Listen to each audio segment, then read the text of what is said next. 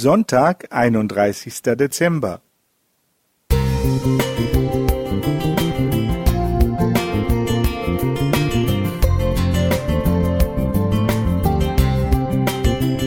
Ein kleiner Lichtblick für den Tag.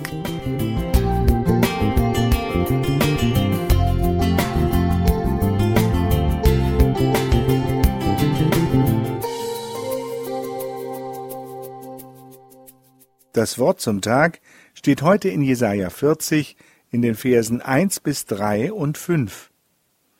Tröstet, tröstet mein Volk, spricht euer Gott, redet mit Jerusalem freundlich und predigt ihr, dass ihre Knechtschaft ein Ende hat, dass ihre Schuld vergeben ist, denn sie hat die volle Strafe empfangen von der Hand des Herrn für alle ihre Sünden.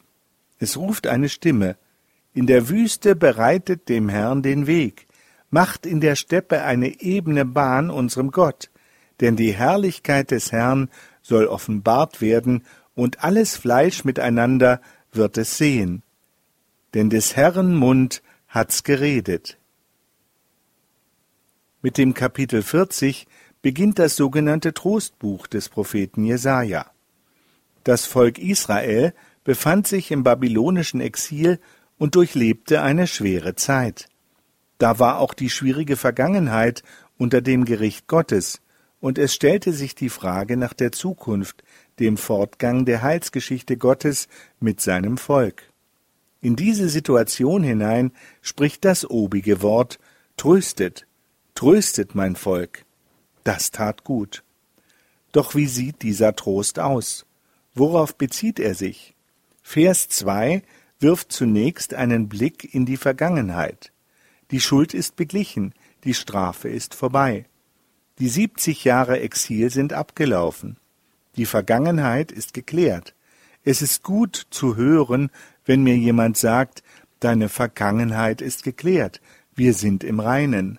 Noch besser, wenn Gott mir sagt, deine Vergangenheit ist bereinigt, deine Sünden sind vergeben, deine Schuld ist beglichen. Die Verse drei bis fünf werfen einen Blick in die Zukunft. Ein Weg soll gebahnt werden, an dessen Ende sich die Herrlichkeit des Herrn offenbart. Nach der Rückkehr in die Heimat begegnet dem Volk dort im Tempel die Herrlichkeit Gottes. Was für ein Trost für die Zukunft. Auch in meiner Zukunft begegnet mir der Herr in seiner Herrlichkeit. Nicht nur die Vergangenheit ist geklärt, auch die Zukunft ist klar. Es gibt einen ebenen, gangbaren Weg, und Gott kommt uns auf ihm entgegen. Die messianischen Verheißungen im Trostbuch haben sich nach christlicher Überzeugung in Jesus Christus erfüllt. Für uns heißt das, unser Trost liegt in Jesus Christus. Er hat unsere Vergangenheit geklärt, unsere Schuld beglichen. Er geht mit uns den Weg des Lebens und hat unsere Zukunft erhellt. Am Ende wird er seine Herrlichkeit offenbaren, wenn er zum zweiten Mal in diese Welt kommt.